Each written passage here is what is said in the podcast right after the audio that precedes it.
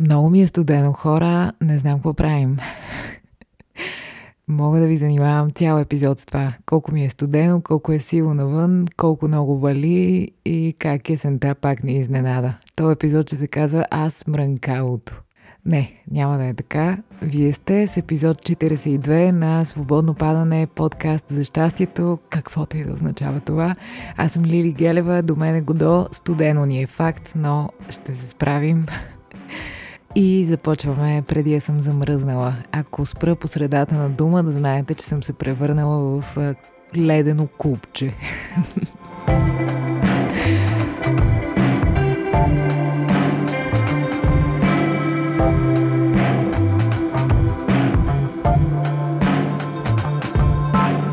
Три свичера по-късно. Хора, наистина ми е много студено. През това време на годината ми е по-студено от всякога. Съжалявам. Трябва да си го кажа, трябва да го повторя 20-30 пъти, за да ми олекне, от което не ми става по-топло. Как сте, приятели? Добре дошли, добре дошли на всички за първи или за пореден път. Много се радвам, че сме заедно. Много ми е хубаво с вас.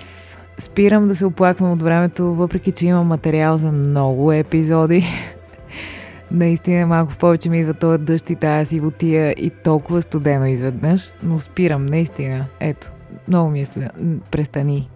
Е, студено ми е. Не може да говорим само за това. Добре, окей. Okay. Какво се случи през изминалата седмица?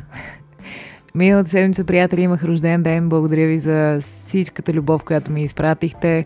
Отдавна не съм била нездухана на рождения си ден. Много добре се чувствах и продължавам. Освен, че да се чувствам добре. Станах също жена на годината в категория интернет послание на списание Грация наградите, за което съм много благодарна.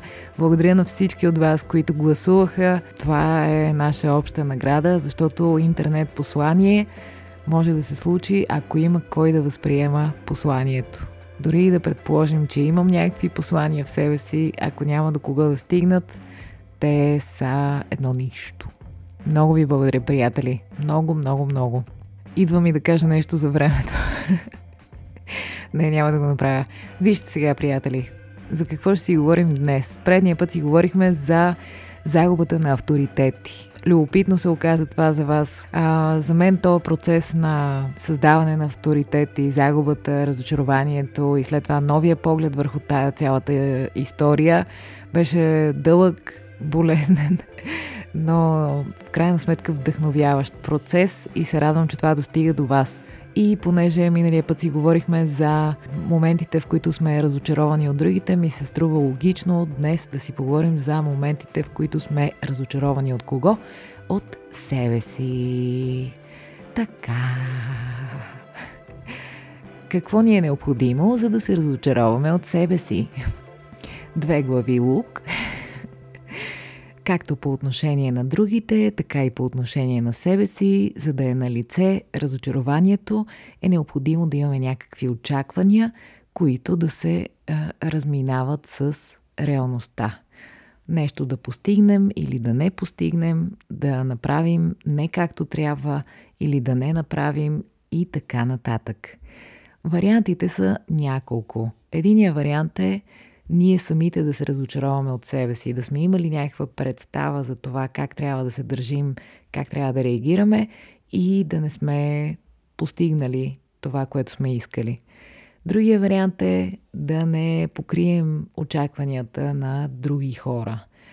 Третия вариант е и двете, но има и един четвърти вариант, който е едно хронично неудовлетворение от себе си. Ако то е на лице, мисля, че трябва да си посвършим малко работа по себе си, да си дадем сметка къде се е породило това назад във времето, каква е причината да го поддържаме и дали не сме свикнали с нещо, което в крайна сметка не ни прави особено щастливи. Много често хората сме склонни, за да постигнем едно ниво на спокойствие, на сигурност, да възпроизвеждаме едни и същи модели на поведение, които обаче да не ни карат да се чувстваме кой знае колко добре.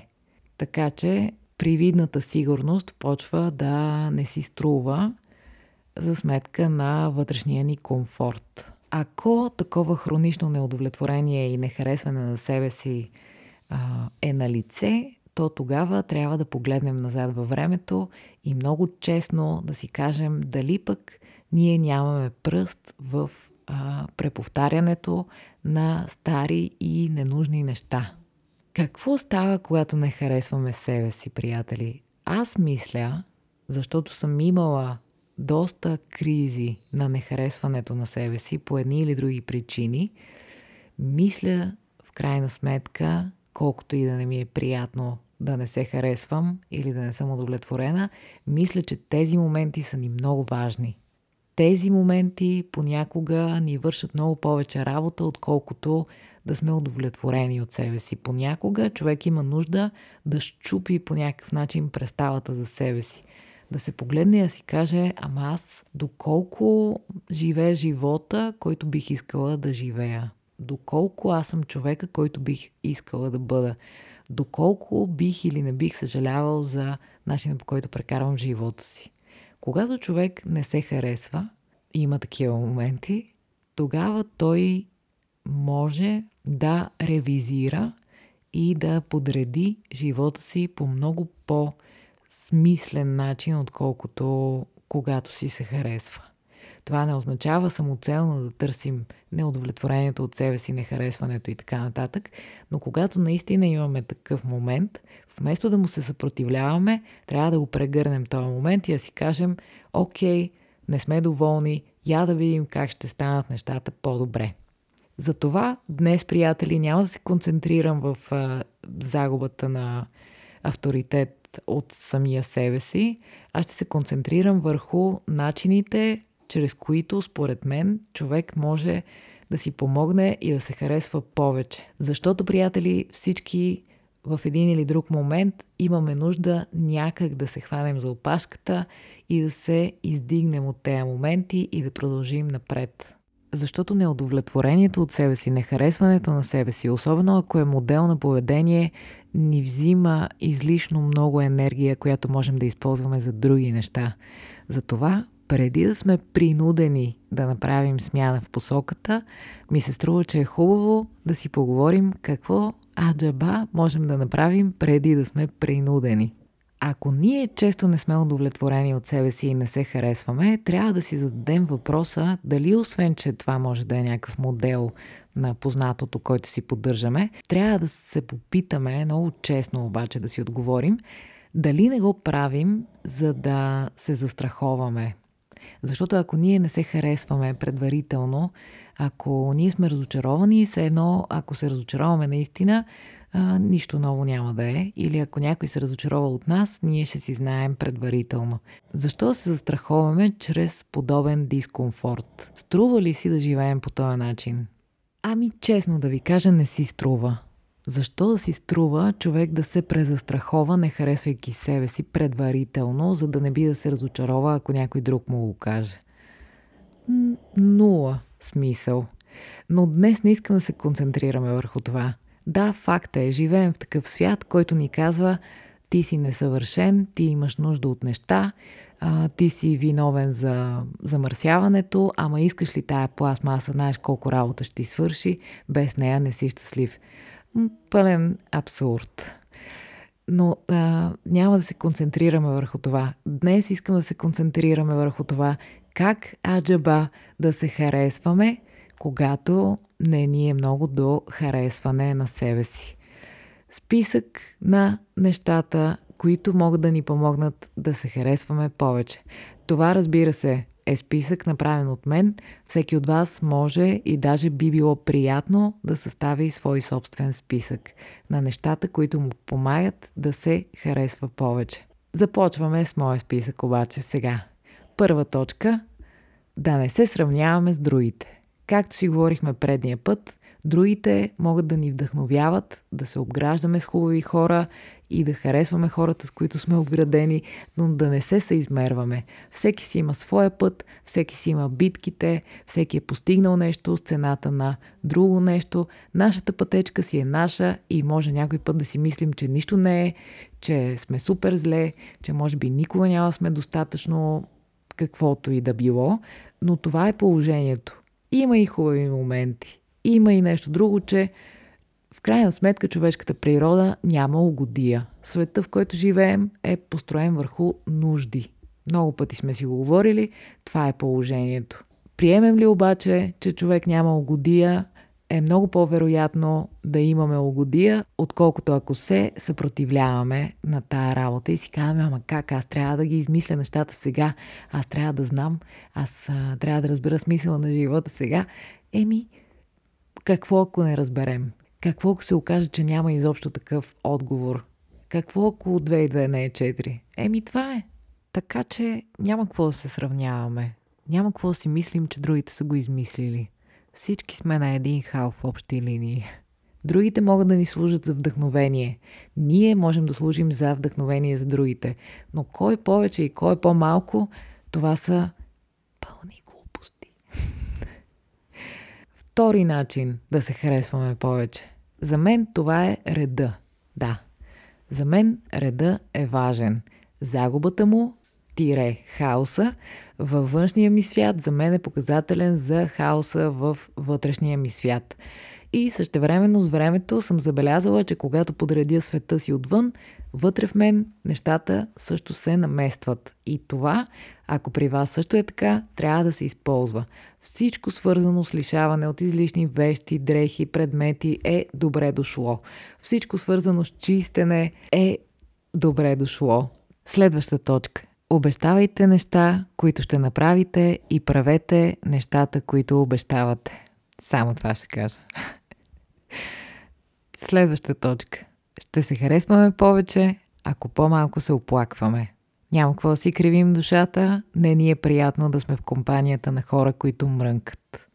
Скоро ми се случи да пътувам в такси с класическия пример на човек, недоволен от всичко, каквото се сетите. Той човек, в началото се опитах да си говоря с него, после открих, че той няма никаква нужда да си говорим и просто си едно си баба знае. И си викам, бре, какво нещо? Така отстрани, как лесно се забелязва, че това е модел на поведение и в някаква степен дори не е съзнателен. Но отстрани е лесно да се каже – трябва да забелязваме кога сме по-склонни да се оплакваме и да си даваме спирачка. Това не е приятно. Нищо не променяме, оплаквайки се от нещо. Разбира се, някой път може човек да каже, че му е студено. Някой път човек има нужда да си каже, има нужда да си се оплаче, има нужда да си излее душата с много близки хора или някой път с тотално непознати, но човек понякога има нужда да си каже. Не говорим за това. Говорим за едно хронично оплакване, че това не е добре, онова не е и така нататък. Мен много ме е страх от това и периодично си правя ревизия и когато усети, че съм се превърнала в мранкало, леко си давам спирачки, защото то просто няма къде да му излезе края. Продължаваме нататък. Следващата точка. Движение.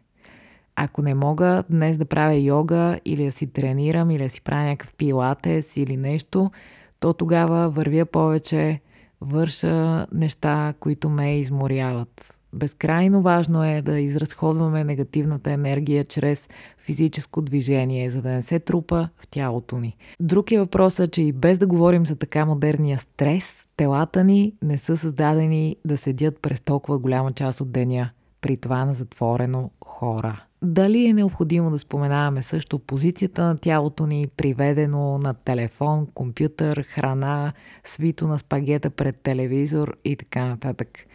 Трябва да се движим. Много е важно да се движим. Движим ли се, гарантирано веднага след това се чувстваме по-добре.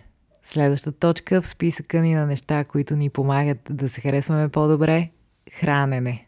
Не знам дали сте обръщали внимание, но на мен ми прави впечатление и по племениците ми, и по моите спомени, че в първия момент, в който детето осъзнае личното пространство в чинията си, започва да харесва тази малка власт и да я използва. Това според мен не се променя особено с годините. Затова и така не обичаме някой да ни казва как да се храним, с какво, кога и в какво количество. Дори сме склонни да припознаваме хора с различни хранителни навици като вид заплаха. Разбира се, склонни сме да променяме някои неща в храненето си, но това се случва или когато сме готови за промяна, което е доста по-рядко, или когато сме принудени от нещо на емоционално или физическо ниво. Най-често ние правим промени в храненето си, когато сме принудени. Обикновено се стига до там, че трябва много зле да се чувстваме в кожата си или не дай си Боже да загубим баланса на здравето си, защото здравето е баланс, за да променим хранителните си навици. Но ако оставим варианта с принудени, кога сме готови за промяна? Според мен това се случва, когато осъзнаем директната връзка между храненето и психическото, физическото, емоционалното, душевното ни състояние. Храненето е изключително важно за нас.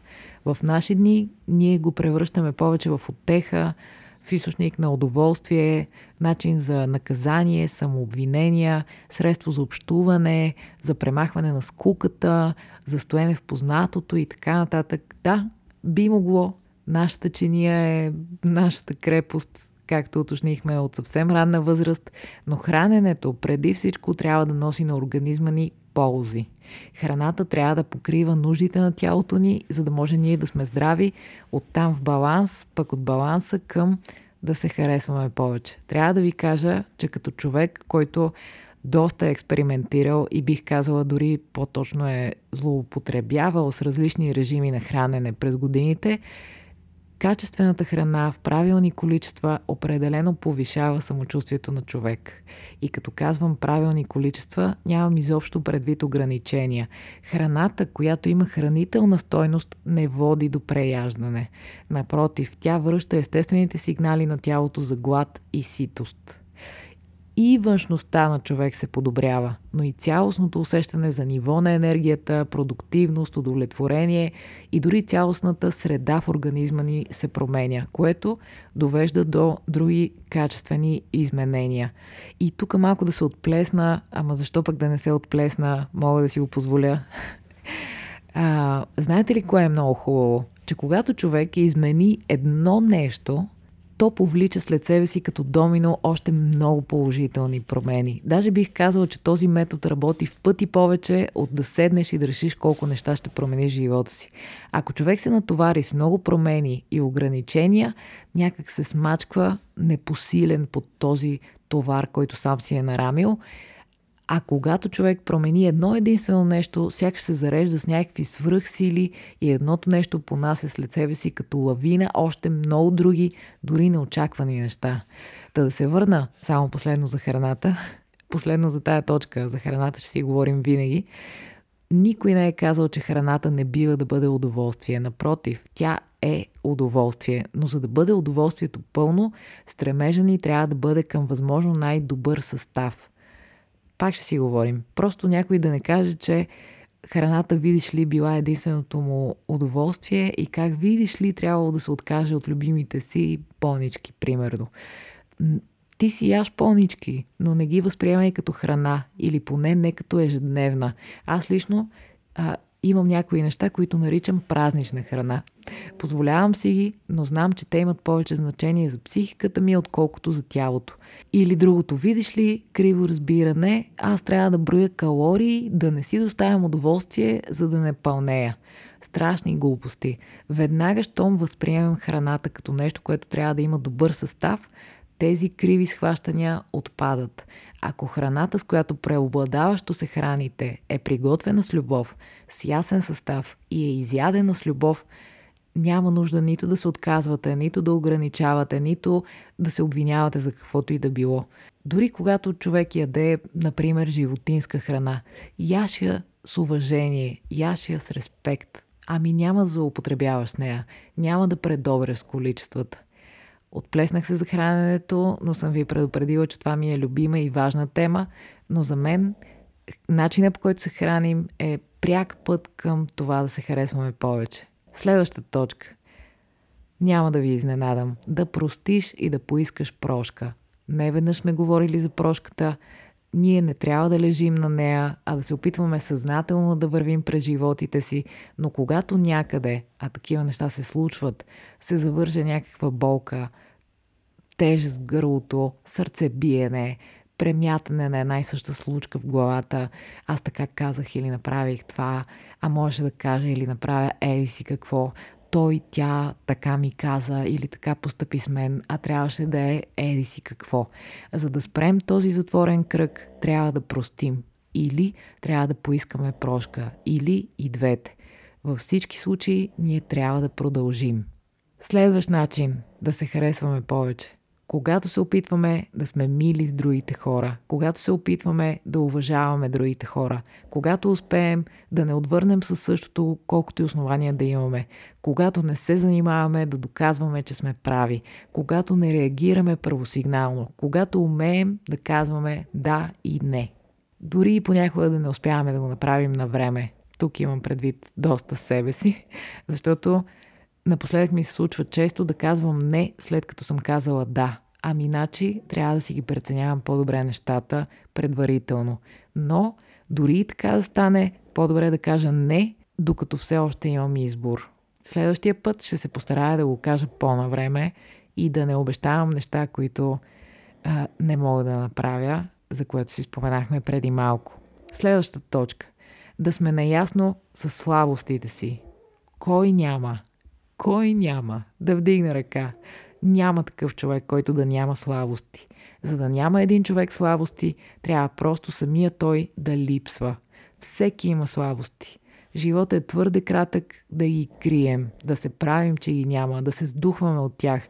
Да, ние имаме своите слабости, но в комбинация с нашите, какво е обратното на слабости? Нашите силности, в комбинация те създават пръстовите ни отпечатъци на човека, който сме. Няма друг такъв човек. Няма. Няма как да срещнем човек като нас. Няма как да превърнем някого в нас. Няма как да получим отвън каквото и да било точно по нашия начин.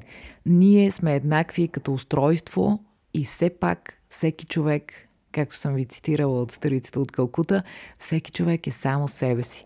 Колкото по-бързо го осъзнаем и приемем, толкова по-бързо ще се сприятелим с слабостите си и ще можем да стигнем доста по-далеч, отколкото ако нашите слабости са наши врагове. Какво да ви кажа? Ние сме супер специални и изключително елементарни едновременно. Индивидуалности сме, което трябва да ценим, но не трябва да се заблуждаваме, че другите, нали, вечното деление аз и другите, Та не трябва да се заблуждаваме, че другите имат различни нужди от нашите. Да не говорим, че нуждите ни не се различават повече от нуждите на животните или цветята или дори някаква вещ или къща, например. Всичко има нужда от любов. И в любов всичко разгръща пълния си потенциал, пълната си индивидуалност. Тази индивидуалност е низ от слабости и силности. Следваща точка – като си записваме задачи. И за това сме си говорили, но няма лошо да преговорим. Да преговорим, че в записването на малки конкретни задачи за в бъдещите дни, седмица или месец няма нищо страшно. Напротив, зверски приятно е да си изпълниш плана. Следващ път към харесването. Ами в крайна сметка да изглеждаме добре. И нямам предвид нищо лачено. Тук ще ми се смеете за думата но спретнат, чист и погрижил се за себе си човек винаги се самоуважава повече, уважава и другите и оттам печели уважение. Пък даже и харесване. Все пак да полагаме някакви усилия. Така да ни е приятно, като се погледнем в огледалото. Следваща точка. Да не ни е страх да научаваме нови неща. Да не ни е страх да поглеждаме нещата по нов начин. Да не ни е страх да се променяме. Да си даваме шанс да се променяме. Да се натискаме някой път, като предпочитаме да си киснем в познатото. Да придобиваме нови умения, да реагираме по нов, различен начин, да сме склонни да се учим. Някой път това даже не е нещо голямо. Някой път можеш да се промениш и да научиш нещо ново, дори само като приемеш чуждата гледна точка. Или като не реагираш първосигнално, а си поемеш въздух, броиш до 3 и реагираш по някакъв друг начин. Дори такива промени имат значение. Следваща точка – да уважаваме моментите си, в които не можем да вземем решение. Да уважаваме моментите, в които не знаем. Да уважаваме моментите, да си даваме време, да сме по-търпеливи към себе си. Следващата точка, за да се харесваме повече. Да си отделяме време за себе си. Да си отделяме време да не правим нищо. Да си отделяме време да се погрижим по някакъв начин за себе си. Да направим нещо хубаво за себе си. Да си позволим нещо приятно. За да се харесваме повече, за да ни харесват другите, което все пак, каквото я си говорим, айде да не се стреми към това, но на всеки му е приятно другите да го харесват, на всеки му е приятно чуждото внимание и положителни нагласи. За да ни харесват другите, първо трябва да си се харесваме ние. За да си се харесваме ние, ние трябва да се държим добре с себе си. Понякога. Следващата точка човек винаги се харесва повече, когато е сред природа. Човек винаги се харесва повече, когато общува с животни. Човек се харесва повече, когато се погледне в очите на кучето си, или котката си, или папагала си, или рибките си, или три часа по-късно, или хамстера си. Това е така, приятели. Когато общуваме с животни, когато общуваме с домашните си любимци, отпада това съревнование. Просто сме си ние и то си ни обича такива, каквито сме си. И дори да не знаем какво сме си, знаем, че това нещо все пак е прието от а, съществото на среща, което не му пука колко пари имаме, колко сме постигнали, на какво миришем, откъде идваме и на къде отиваме. Общуването с животни е голяма работа. Общуването с природата като цяло е най-голямата работа. Когато отидем на някакво красиво място, насред планина, море или където и да било, мащаба се сменя и ние се чувстваме незначителни, незначителни ни се струват проблемите и 90% от мислите в главата ни и същевременно усещаме, че сме част от нещо по-голямо. И тази смесица между незначителност и значение нищо друго не може да ни я даде, освен природата. Ходете по-често сред природа, сигурен съм, че ще се харесвате повече. Оттам и мислим повече за природата, когато по-често се свързваме с нея. Защото, както също всеки път си казваме, ние сме част от природата, а начинът ни на живот ни кара да го забравяме понякога. Няма следваща точка. Това е моя списък. Напишете си вашия или ако се откривате в някои от тези неща, чудесно. Отиваме към финал. Метем. Нави едно заключение не трябва да ни е страх понякога да не се харесваме. Там е разковничето да се променим. Там е разковничето да направим така, че да се захаресваме отново и дори повече от преди. И нека да си го кажем. Те първа много пъти няма да се харесваме. И какво от това? Ще се изоставим ли? Не можем. Докато сме живи, докато ни има, ще живеем със себе си. Така че е добре да се стремим да се харесваме, а като не се, да сме по-търпеливи към себе си. Нямаше да е интересно, ако се харесвахме винаги. От нищо да не ви пука, приятели. Гледайте на себе си с любов. Гледайте на другите с любов. Понякога няма да ни се получава много добре, друг път обаче ще се получава по-добре. Това е една история за любовта и омразата, за успеха и провала. Много ви обичам. Обличайте се и вие. А, за вдъхновяващо искам да ви споделя една мисъл, която мернах тези дни с Инстаграм. Не мога да ви кажа автор, но звучи така. Когато едно цвете не цъфти, ти а, се опитваш да поправиш средата, в която то расте, а не самото цвете. Пожелавам ви да мислите за това. Мислете за себе си като за цвете. Ако едно цвете не цъфти, ти започваш да се грижиш, да има по-добра почва, да е повече на светлина, да е полято, да няма паразити, ала-бала и така нататък. Не казваш, хм, гледай какво нещо това цвете, м- какво да направим? Какво да направим? Цвете, моля ти се някакси справи с тия работи. А, може би трябва да, да станеш цвете, което няма паразити. Или м- ти имаш нужда от вода, но ако можеш, може ли да нямаш нужда от вода, ако обичаш? Става ли? Гледайте на себе си като на цвете. Мислете за средата си. Мислете с какво се поливате, дали сте на слънце, какво е слънцето за вас и така нататък. Обичам ви, нещата са по-прости, отколкото ги мислим. Надявам се нещо от този епизод да ви свърши работа. Харесвайте се, защото ще живеете със себе си цял живот. По-добре да се харесвате, отколкото да не се. Не ни е приятно да общуваме с някой, който не ни харесва, нали? А защо правим така, че често самите ние сме този човек, който не ни харесва? М? Има какво да свършим в тая посока. И ще се справим, разбира се. Затова сме тук, да се учим. Поздрави от мен и Гошко и весело да ви е. Не на всяка цена, разбира се, но усмихвайте се на някакви работи, смейте се. Абе, мислете за себе си като за цвете. Айде, чао! И смисъла на живота е, като една жена на годината ви казвам, че годината ще бъде добра. Всичко ще бъде наред. Хайде! thank